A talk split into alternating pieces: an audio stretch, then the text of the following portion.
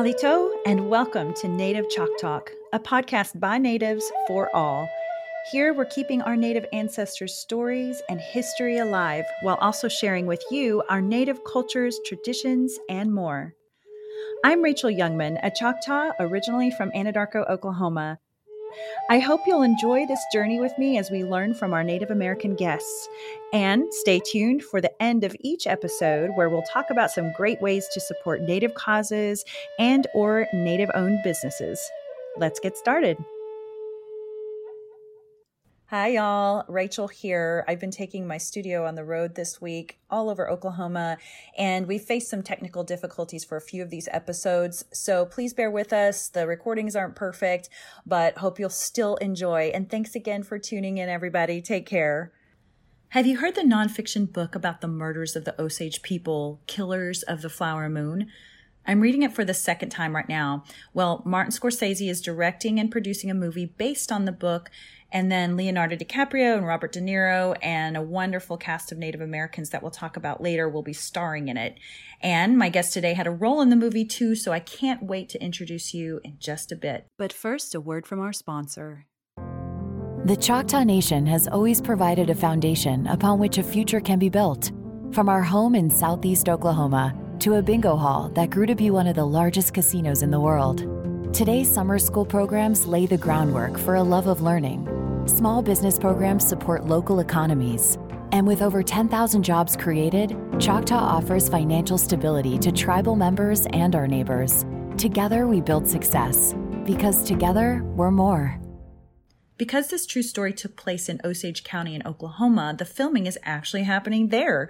For the love of God, I am so glad the movie is being filmed in Oklahoma. So many movies about Native Americans are filmed in the strangest places. Like there's nothing like watching a movie about Plains natives and there's California palm trees in the background. And if you've ever visited Oklahoma, you'd know there's beautiful prairie, there's rolling hills with trees, desert mountains, and red canyons. So it's about time. I've really enjoyed seeing my friends post on Facebook as extras in the movies. I love those sneak peeks of what is to come. And I hear the film will most likely premiere in 2022, so please be sure to keep an eye out for it. Side note, as thrilled as I am that the movie is coming out, and especially that it's set in my home state, I still have to pause to let it sink in that you know this this movie brings awareness around just one horrid example of many just despicable things that happen to our indigenous people. It's mortifying it's heartbreaking and i hope we'll all come away with the feeling of paying our respects to those who came before us after we've watched the movie. My guest today is loved by everyone he meets He's a listener, a storyteller, and he truly cares about the folks he meets and he genuinely wants to know their stories. He's a light in an unsure world. Dear listeners, please meet Mike Mushalatubby Simpson, and Mike, please meet our listeners. It's good to be here. I'm so proud that you uh, took the time to come see us. Awesome. Oh, and by the way, we are in the Choctaw Casino and Resort here in uh, Durant, Oklahoma today. So we're really excited to have a chance to, um, you know, patron the Choctaw Nation of Oklahoma today. So now you have some exciting news about your own involvement in the movie, correct? Yes, it was. Uh, I'm I'm very proud to say that I was in that movie as an extra and uh, in, in multiple roles. It was a fun experience. I enjoyed nearly every moment of it. We start with wardrobe in the morning, which would be somewhere around 5:30 in the morning for our call, and then uh, they gave everyone a tag, a number, so that we could be identified. So I had a fedora hat and three-piece wool suit. I was anywhere in the movie where a well-to-do man was needed. Every person had a tag or multiple tags. So some people were reporters for the train, nurses, Salvation Army people, young soldiers, Boy Scouts, vagabonds, children, cowboys, and well-to-do and not so well-to-do Osage women and men. At one point, there were 392 extras on the set. Wow. That was huge. Mm-hmm. We had to get up really early that morning to get there. it was run like a well-oiled machine. Scorsese, the director, was at the top of that machine. Then below him was Adam. I don't remember his last name, but he was Australian. It was always make this and make that. And he was always asking. He didn't demand. And I hmm. liked that about him. they had more energy than you can even imagine. I, I'd. I'd like to have what they were drinking. They were running up and down the set all the time. And I, when I say running, it was at a very fast paced walk or a trot. They didn't want you standing around either, especially if you're an extra. You had to have motion. It had to be moving from this place or that place. And so usually they would assign you those types of things. They always wanted action. First command though on the movie set was mask off because they had to go through the protocol of making sure that the pandemic wasn't spread. Hmm. If they had one person that came down with the pandemic, they would have had to close down the whole shot. oh my goodness. And did that happen at all? No, it didn't. Thank goodness. In fact, every day they would send us out a wellness report. I still receive them. They're not going to cut you off until the movie's over with, probably. wow. But every morning early, we received a wellness report, and you had like four questions to answer, and then you just hit at the bottom, and then it'd clear you for the rest of the way. And then every now and then they would even have spontaneous type come in early and have a check. So our nose got swabbed a lot. It's talking about moving. Uh, the moving part, we had cues. We had the, once they did the mask off, ready, background, action, then we had cues to do what we were supposed to do. They'd tell us, okay, you're supposed to walk here and you're supposed to walk there. If you get to that point and we're still going, turn around and walk back the same way. And I mean, all those little pieces add up to something big. I mean, everybody has to be in their place and Yes, there's a work. starting point for everybody. right. Wow. There was a guy uh, that I ran around with a lot. I met at the hotel. We were staying in Ponca City, and he and his brother Andy and Jeff they were uh, very involved. And Andy had actually been in Dances with the Wolves. Andy and I actually started doing some of our own cueing because sometimes with 392 people, you just kind of got left out. So we just went ahead and did what we wanted to Well, do. Well, and I mean, you're a pro. You've done this before, right? I mean, Yes, This is uh-huh. not your first rodeo or your first movie. that's right. Yeah, we'd even gather our own props at different times. One time we were outside the bank and uh, it was in the Osage lineup to get their headright checks. I had kind of formed my own queue. I told this little lady that uh, was standing behind me. I had a lady in front of me and a lady behind me. And there's a sweet little lady, gray haired lady that was behind me. I'd already told her that what we're going to do is whenever the cameras start coming through here, they're going to make a turn and go right down the middle of us. And when they do that, I'm going to reach down and take your hand and help you up from the street onto the curb. And there was a guy that uh, I'll mention a little bit later, and his name was not John, but Dom. But that's another story too. but John had uh, had kind of put me in this particular position, and whenever I got through shooting that particular scene, whenever he saw it, because he didn't tell me what to do, I just added it on my own. When I looked over at Dom, he was standing, he was sitting over there in a crate, and he looked at me and gave me a wink and gave me a thumbs up, like I like that. Way to go. Yeah. Yeah. I was like, this guy is a pro. Now, when you were on set and everybody was in character and in their costumes and all that, did you just feel like you were transported to another time? Like you'd stepped through a time machine and It did feel that way. Uh, it actually did. Uh, I mean, from the very first time you put on your your outfit, you know, your clothing, it feels like you've stepped completely back in another generation wow. to the time of of your grandfather, right. to the time of your grandfather. You know, I was telling you a story about Gary a while ago Yeah. about uh, Dom and John. Gary came up to me, and that's that's what his name. He came up to me, and uh, Dom goes along, and he he says, uh, "Take off your mask." Good, good. Now I want you for uh, this shot over here, Gary. And I looked at him. I said, "Mike," and he said, "Oh, oh, oh, hey." He did a double take. Okay, Mike. Well, there's another guy on the set that looks just like you, and his name is Gary. I, I said, okay. He said, well, well, so stay close, Mike. And I looked at him and I said, Gary. Then he did a double take on me. But the one thing about it was fun about that was he remembered who I was after that because the next time that he called me out, he didn't call out Gary. He didn't talk, call out Mike. He called out Mike Simpson. Okay, Mike Simpson, we want you to do this. Awesome. Hey, they remember Yeah. you now. Maybe they're like, there's that troublemaker. yeah. cool story though. I mean, they remember your name. I mean, when there's 392 extras, you know, Sure. it's easy to get lost in the crowd. So, Well, I've always told my kids and, and other kids, do something that makes people remember who you are. yeah, absolutely. Well, so how did you come to play a role in the movie? Uh, I went through Fraunhofer Casting out of Norman. They re- got in touch with me, and I was on their particular talent list. Uh, this was the first week in March in 2020 when I first heard about it. My cousin and I went to Oklahoma City for just an audition type thing. Then the shuffle of the uh, COVID came around, and we just thought that everything had just kind of disappeared. You know, Yeah. we just went off the map. We thought, well, maybe they're not even going to have that movie, or we didn't make it. You know, Right. so we we were lost. And yet they did call you back, and turns out it was really a thing, and you were going to be in the movie. It's exciting. It was exciting. Well, and and for me too, because I read the book years ago, uh, "Killers of the Flower Moon," Mm-hmm. and and then I had heard not too long after that, or somewhere in that time frame, that Leonardo DiCaprio, and I may have had my facts wrong, but something about how he was going to try to make the movie out of the book, and so my my husband and I kept looking for it to come out, and it's like it's never coming out, and then we kept hearing rumors of it starting to film but not film, and then COVID happened. So same with me. I thought, well, they're never going to make that movie. So you were kind of going through the same thing, I guess. Well, everybody's lives were in hold for a while, weren't they? Yeah, true. Yeah. Mhm. I, I think we kind of just want to forget that whole I know. year. Except we can't because we all gained weight. So it's a daily reminder. Um, so I'm looking forward to learning more in just a bit um, about the movie and, and more from your side of the great stories you had from the making of the movie. But I wanted to back up just a little bit and learn more about your world. What tribe are you from? And in what city were you born? Well, Rachel, I was born in Hugo, Oklahoma, and my dad was a full blood Choctaw. My mom was Irish and English. And when I was little, I remember sitting on my grandpa's porch, and his name was John Simpson. He was really older by that time.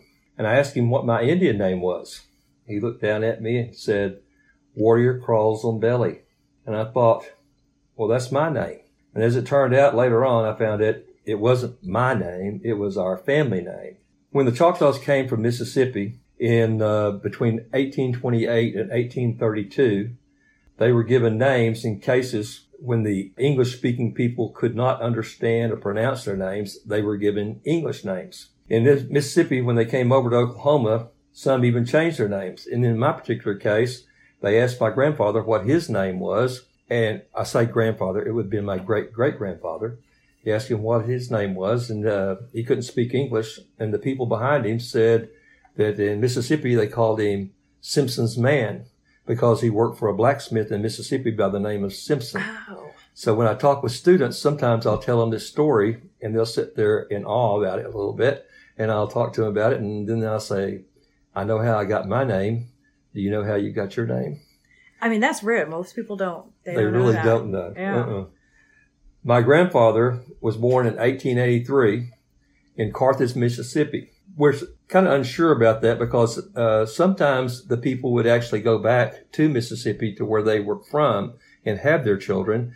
And then if you go to this area in Car- around Carthage, Mississippi, that's where they had some that were called, you know, just the Choctaws from Mississippi Choctaws. Yeah. And so I don't know that if he was a Mississippi Choctaw and then he came here and got their land, or if they came here and then they went, back, to have a Yeah, baby. because 1883 was long after the removal. yes. So yeah, that's a good yeah, question. yeah.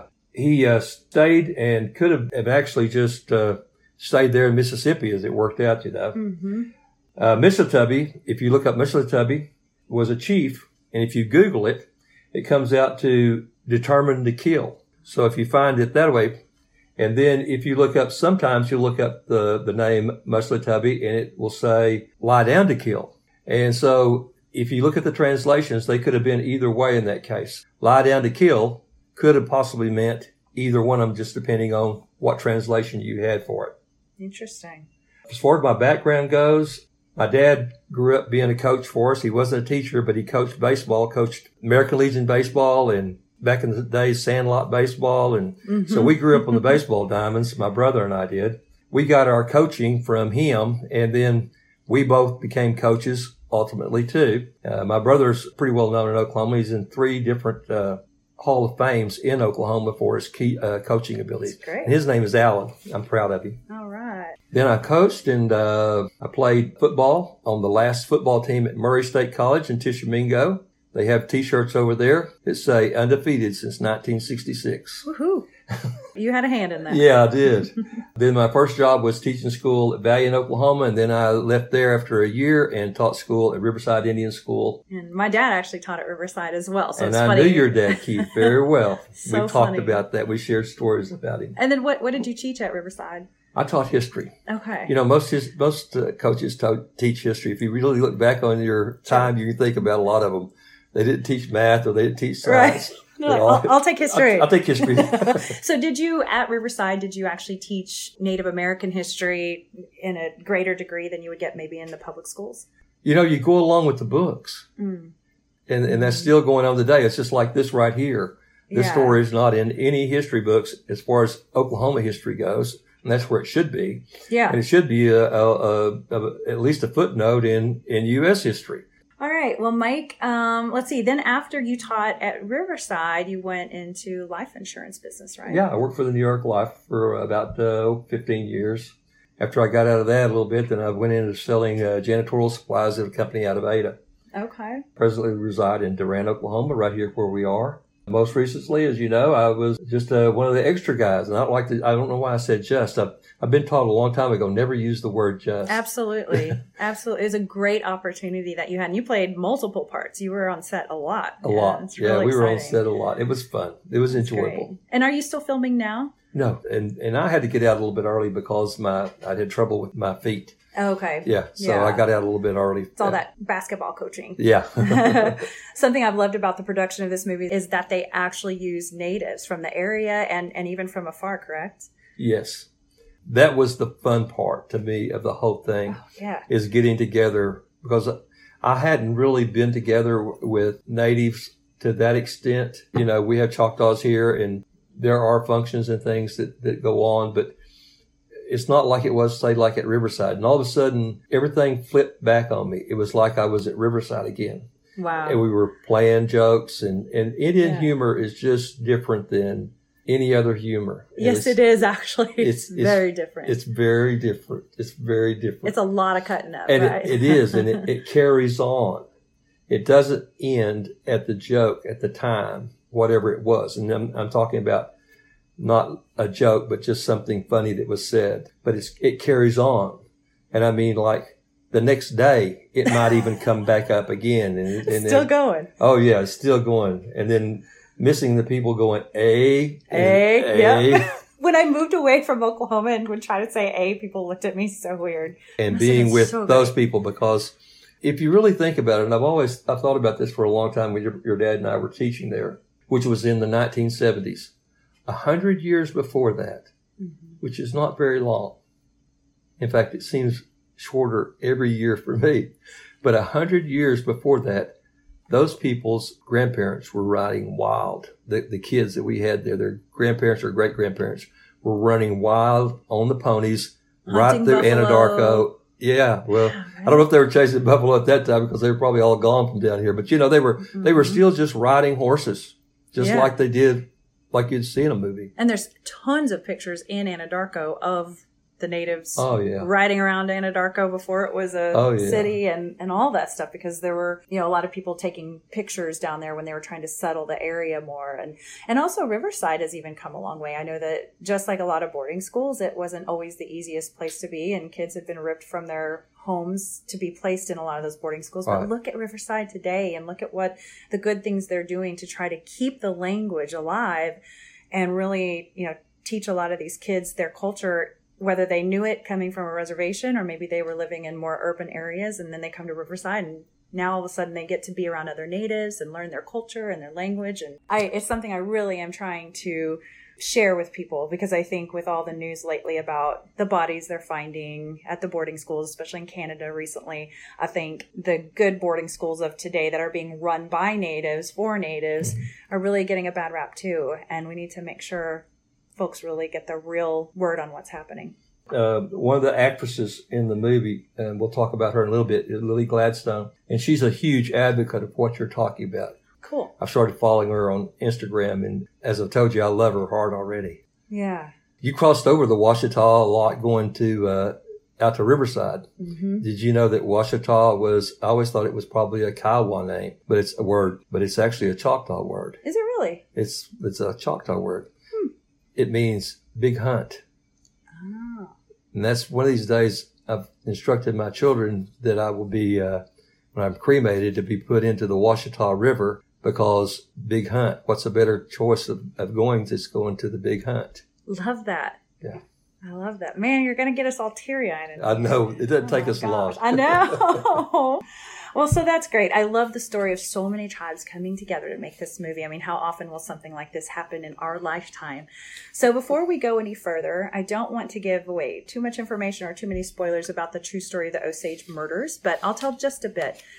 So in Osage County in Oklahoma, in the 1920s, there was a time frame deemed the Reign of Terror. This was during the oil boom, and with the land allotments given to the Osage, 1.5 million acres in northeast Oklahoma, the Osage lucked out and became prosperous with their heck of a rich mineral rights.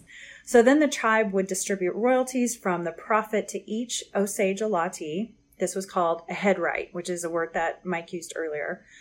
Where things went wrong is head rights could be passed on through inheritance, and therefore white folks were marrying Osage allottees just for the money and inheritance from those royalties. Now, when I'm telling you the royalties made the Osage rich, it was reported that each Osage had approximately 11 cars. they had servants, many times white servants, chauffeurs, and mansions. So again, there were people out there who wanted a piece of that wealth. In the 1920s, the Osage Reservation brought in $27 million a year with their over 8,000 wells.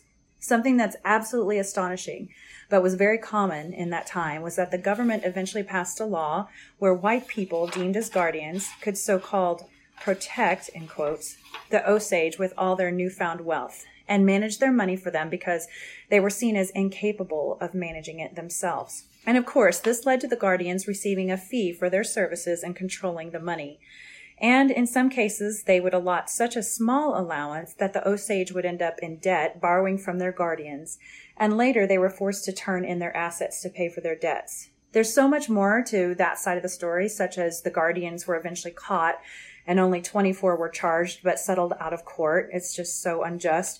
But let's take a break from the story because speaking of stories, Mike, you have met such interesting people on the set. So tell us about it. Well, it was more than just being on a movie set. It was a chance for many of us, as we just got to discussing, natives to be able to be a part of something that happened within our state and as well get to know each other. We had some very good folks there that I met and uh, I enjoyed every minute just talking with them. Yeah. It was so much fun. I met a woman who's Cherokee and she had another name, but she, we called her Charlie because that's the way she went. She was actually a former Marine Cool. and you could actually pick out Charlie because she always walked out. She was in a drill, you know, with her shoulders back and doing everything.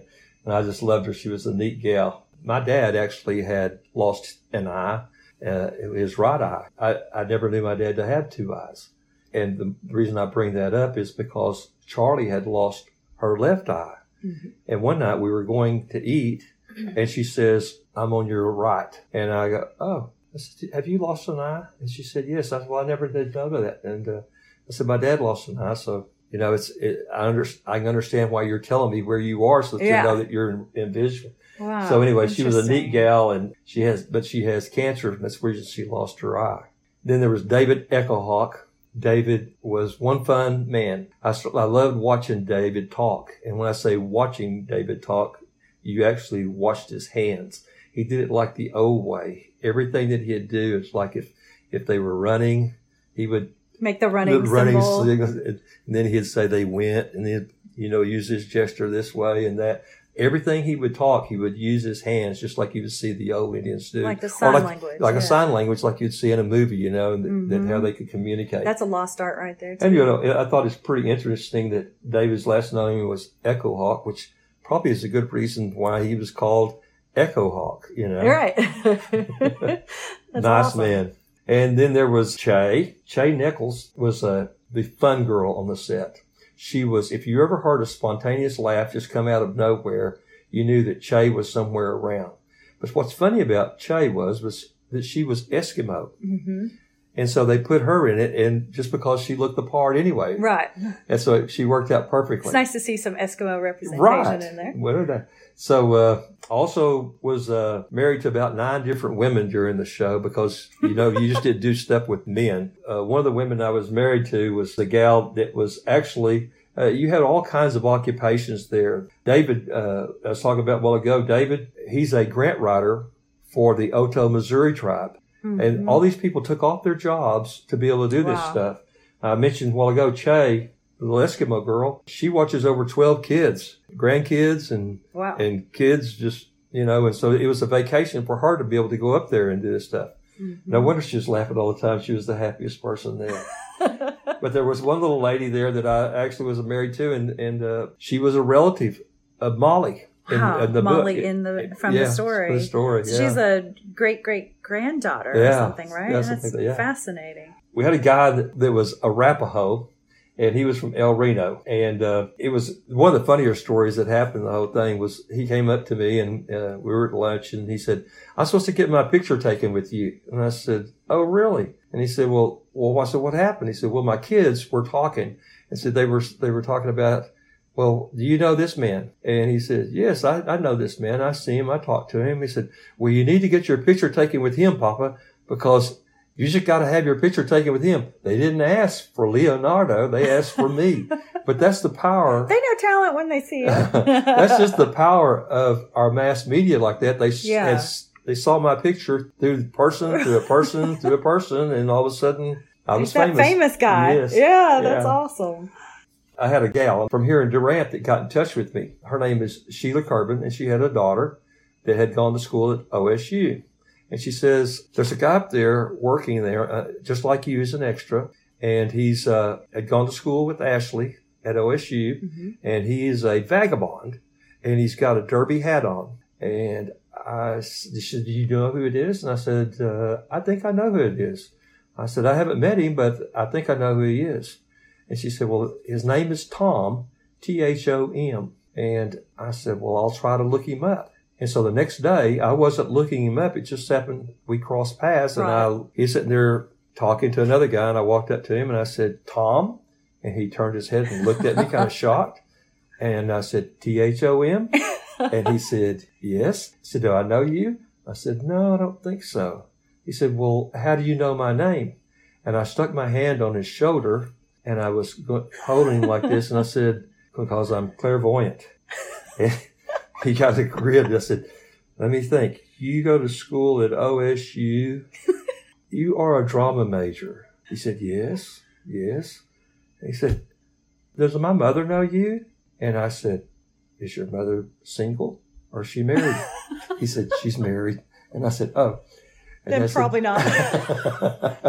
and so then I said, Well, no, who do you know in Durant, Oklahoma? He said, ah, Ashley Kerbin and Sheila Kerbin. I said, Well, they told me to get in touch with you.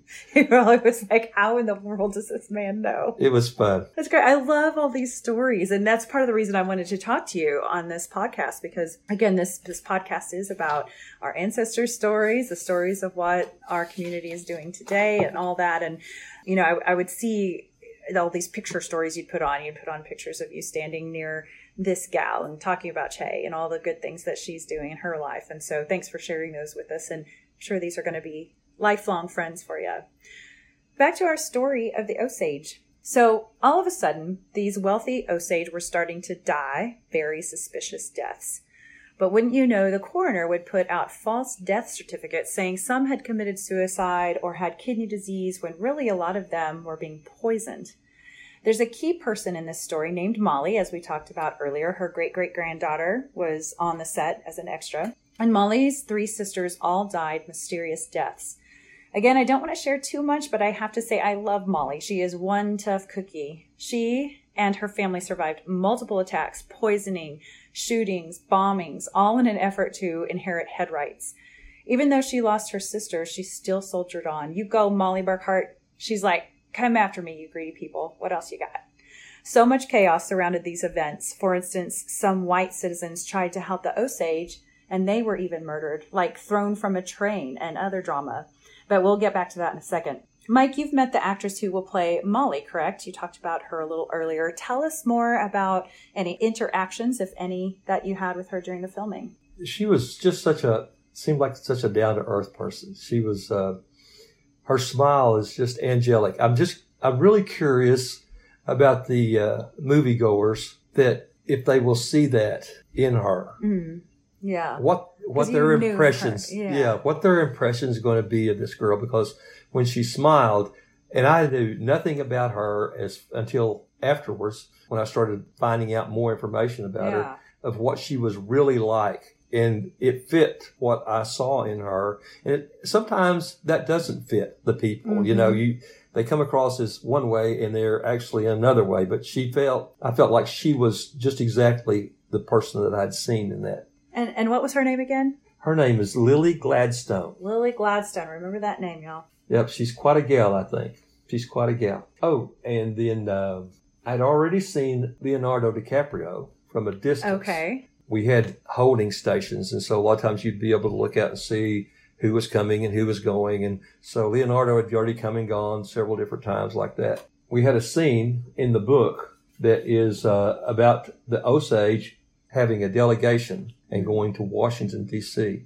This is kind of typical of that era that a lot of people, a lot of tribes would, you know, dress up, get their, their representatives, and they would go to Washington if they had something they want to try to get over across to Washington. Mm-hmm. And so this was a scene like that. Leonardo had come out there and uh, we were having this scene, as I said, and I was in that particular group and there were probably about 50 of us and we were all kind of dressed a little bit differently. There were some that were dressed in black hats and black coats, and they were the delegates, and you'll see it in the movie. Yeah. And then the, as the movie, as this shot's going on, there's a person up there in the front that's taking pictures in one of those O box cameras, and we've gone through that a couple of times, you know. And Leonardo walks up, and he's probably oh like about ten feet away from me, and he looks at all of the natives right there and he just pauses a second as he looks, he scans across, and he kind of in a whisper says, amazing. And I thought it was amazing, you know, because wow. it hit me because here we were, all of us together. You know, yeah. I mean, there, yeah, we weren't all together because you know a lot of people were in the in the scene anyway. But the point is, is I was glad I was in that scene yeah. Because the well-to-do man still got in somehow or another, but then you had the delegates there too. But there were about 50 of us there. There weren't all delegates is what I'm saying. I love that he just, he got it. Like he, he saw that moment and saw when you were all standing together and it's rare that we see that anymore where Native Americans are together and especially people that don't live in Oklahoma. And it sounds like he just gets it. It's a rare moment when you guys all came together to tell a story that needed to be told. And like you said, there are some people that were away from their jobs during this time to film, right? Oh, yeah. Every one of these people had something to do. I love that you wanted to get to know all these people that were your fellow natives and you're out there for this great, great story that is horrible and yet educational all at the same time. It is. It, it is. is. And I'm so excited that, that the cast of actors playing natives are truly native. I mentioned earlier how odd it is that Oklahoma is full of amazing scenery and native history. So it's baffling why more films aren't made here. Not to mention there's a plethora of films about Indians that don't use Indians. I could get totally on a soapbox about this. It's, it's just shocking to me. Hollywood, there are still natives remaining in this country, you know. And since I was born and raised in a town in Oklahoma that has more American Indians than anywhere in the world, I've just never understood why natives aren't allowed or, or asked to play native roles.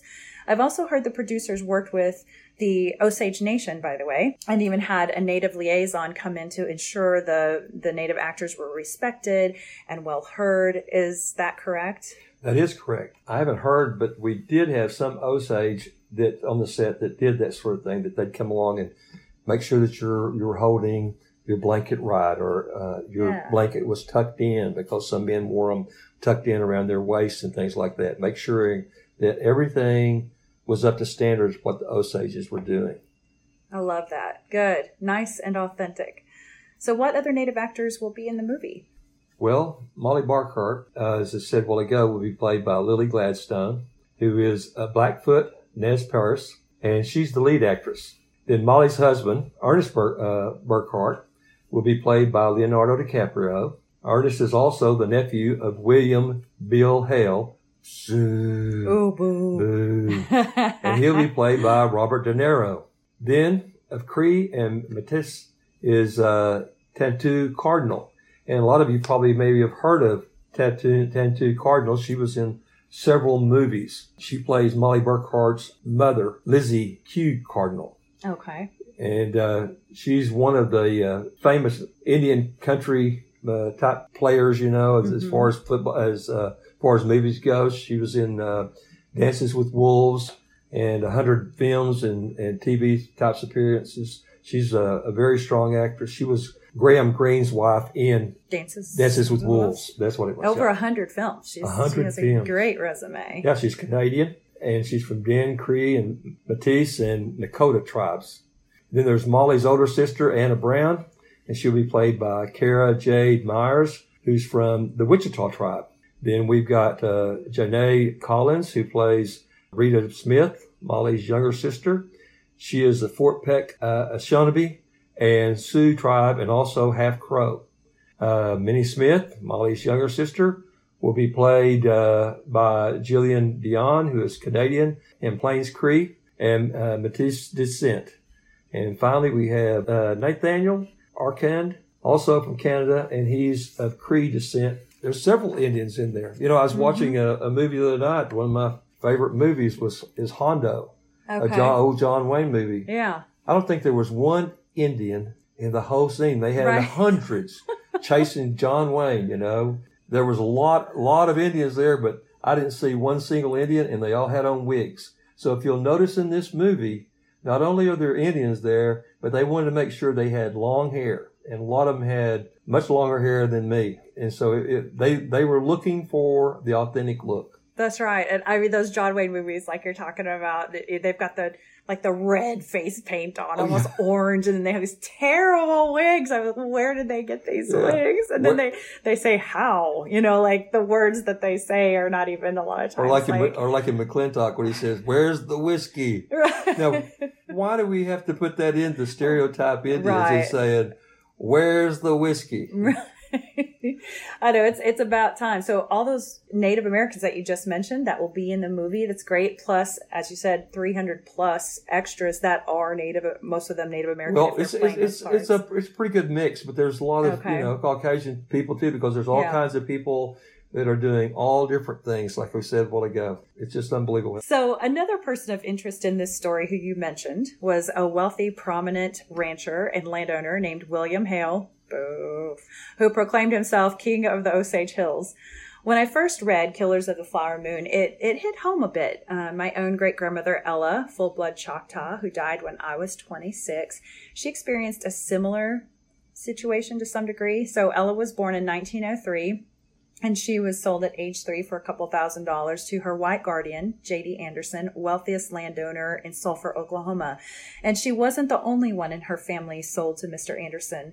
Her half sister, Mary Bell, and her aunts and uncles were also sold to him in servitude. So the goal was to take their land allotments, but also to use them as basically slaves in his household.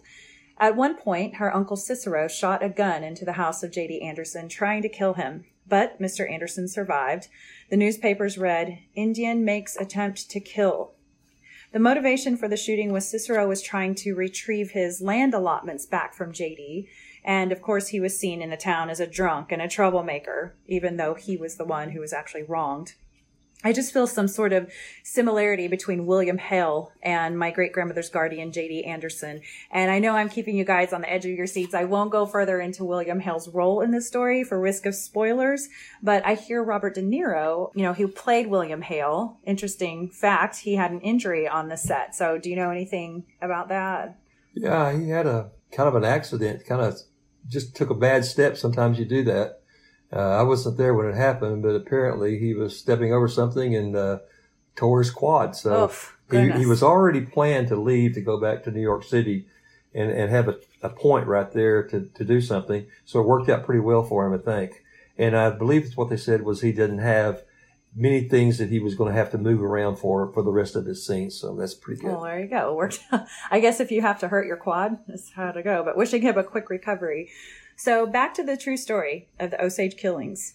I mentioned there is so much to this story. The newly formed FBI solidified partly because of these murders. After years of corrupt law enforcement, judges, coroners, and more, the FBI stood against the old Wild West form of justice that had been prevalent in certain parts of the country at that time. And speaking of Wild West, my mom and sister were visiting Pawhuska, Oklahoma the other day, since my mom lives not too far from there, so they could see how it had been turned back into a western town. And the streets were filled with dirt again, and it looked like 1920s Oklahoma. And I'm actually going there this week to hang out in Pawhuska, so I'm really excited to, to see it for myself. So, Mike, I'd love to hear more about your time on the set and how it probably looked like you had, again, taken a ride in a time machine. So, do tell.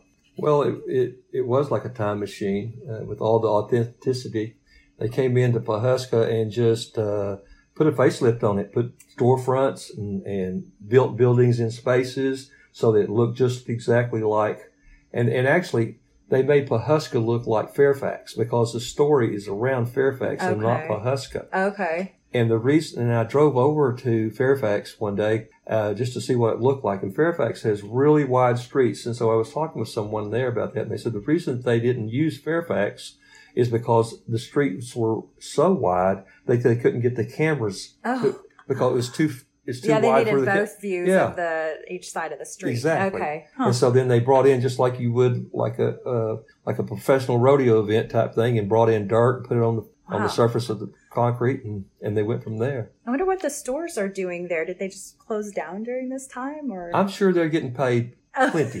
they're like, go ahead, go ahead, shoot another store. year.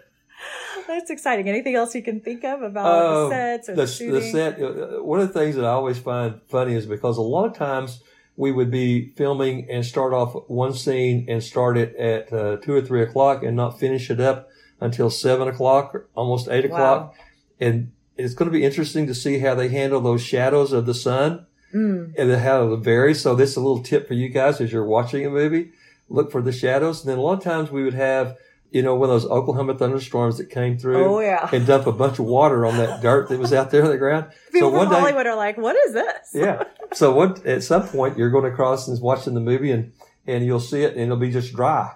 Yeah. And then just be looking to see if there's going to be some wet mud puddles around and you'll think, well, that changed. Wait a minute. That's, that's not the way it was before. Oh, I'll be keeping my eagle eye yeah. on that.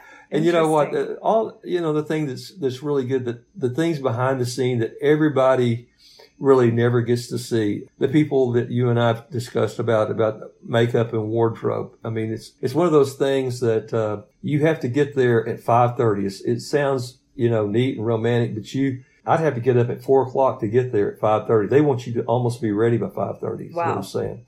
And so you had to go through, uh, get your hair done and have your makeup. Before you did that, you went through wardrobe. Then you came back out and mm-hmm. you had mm-hmm. a guy by the name uh, of Joe he was the head wardrobe guy, and Joe would uh, walk down the line and check everybody out to see if everybody was just exactly the way they were supposed to, and then you could move on. And he'd do this with the next group, and they'd move on, and the next group, and they'd move on. We would all get there on the set, and we'd all be ready, and we called Leonardo number one.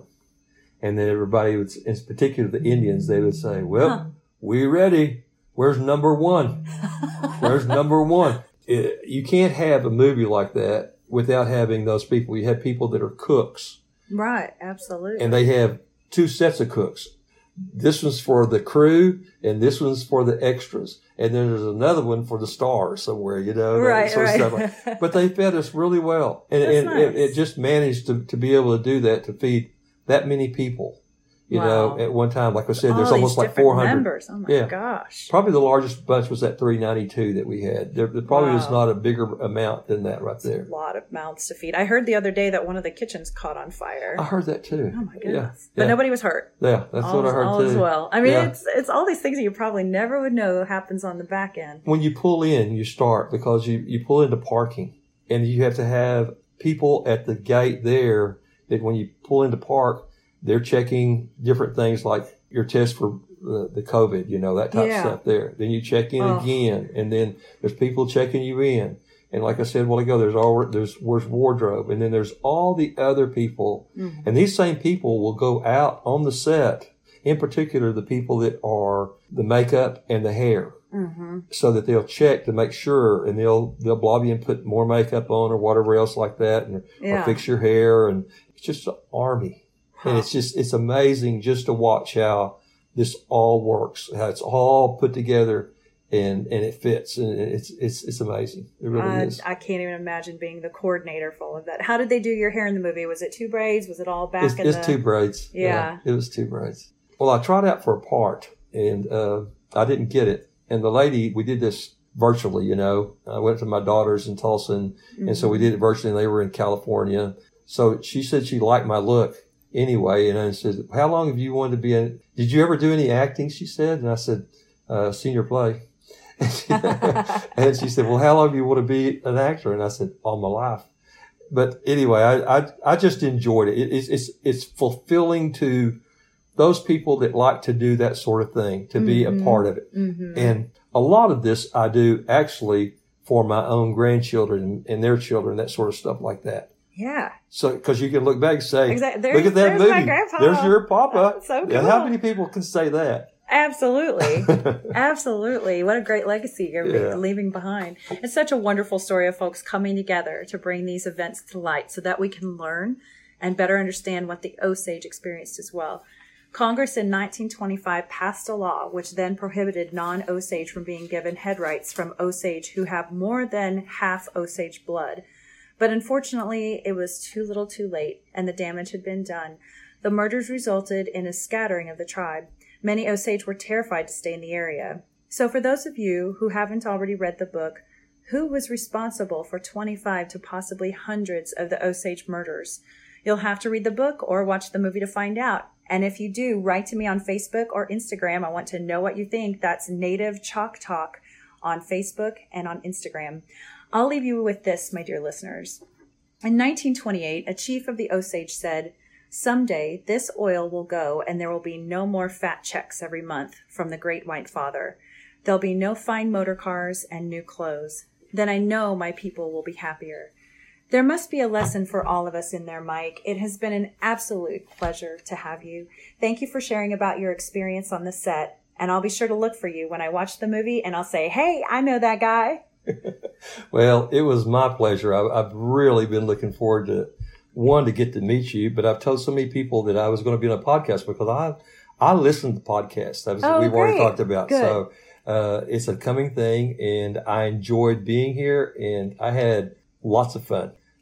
Well, just like uh, you're, you'll have that legacy in the in the movies, now you'll also have that legacy in That's podcasts exactly too. right. High fives to you, my friend.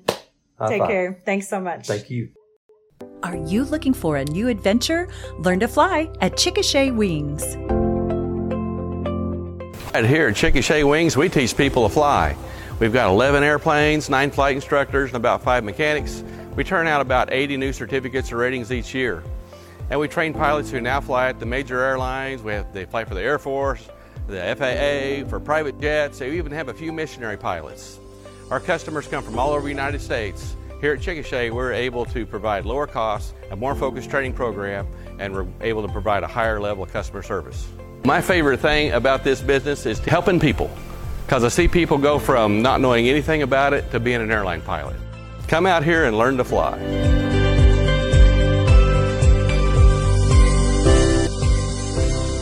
Your adventure awaits at Chickasha Wings. For more information, check out chickashawings.com.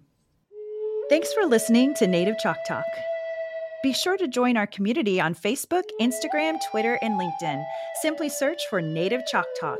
That's Native, C H O C T A L K. And check us out at nativechoctalk.com. Stay tuned for the next episode. You're going to love it. Yakoke. Thank you, my friends.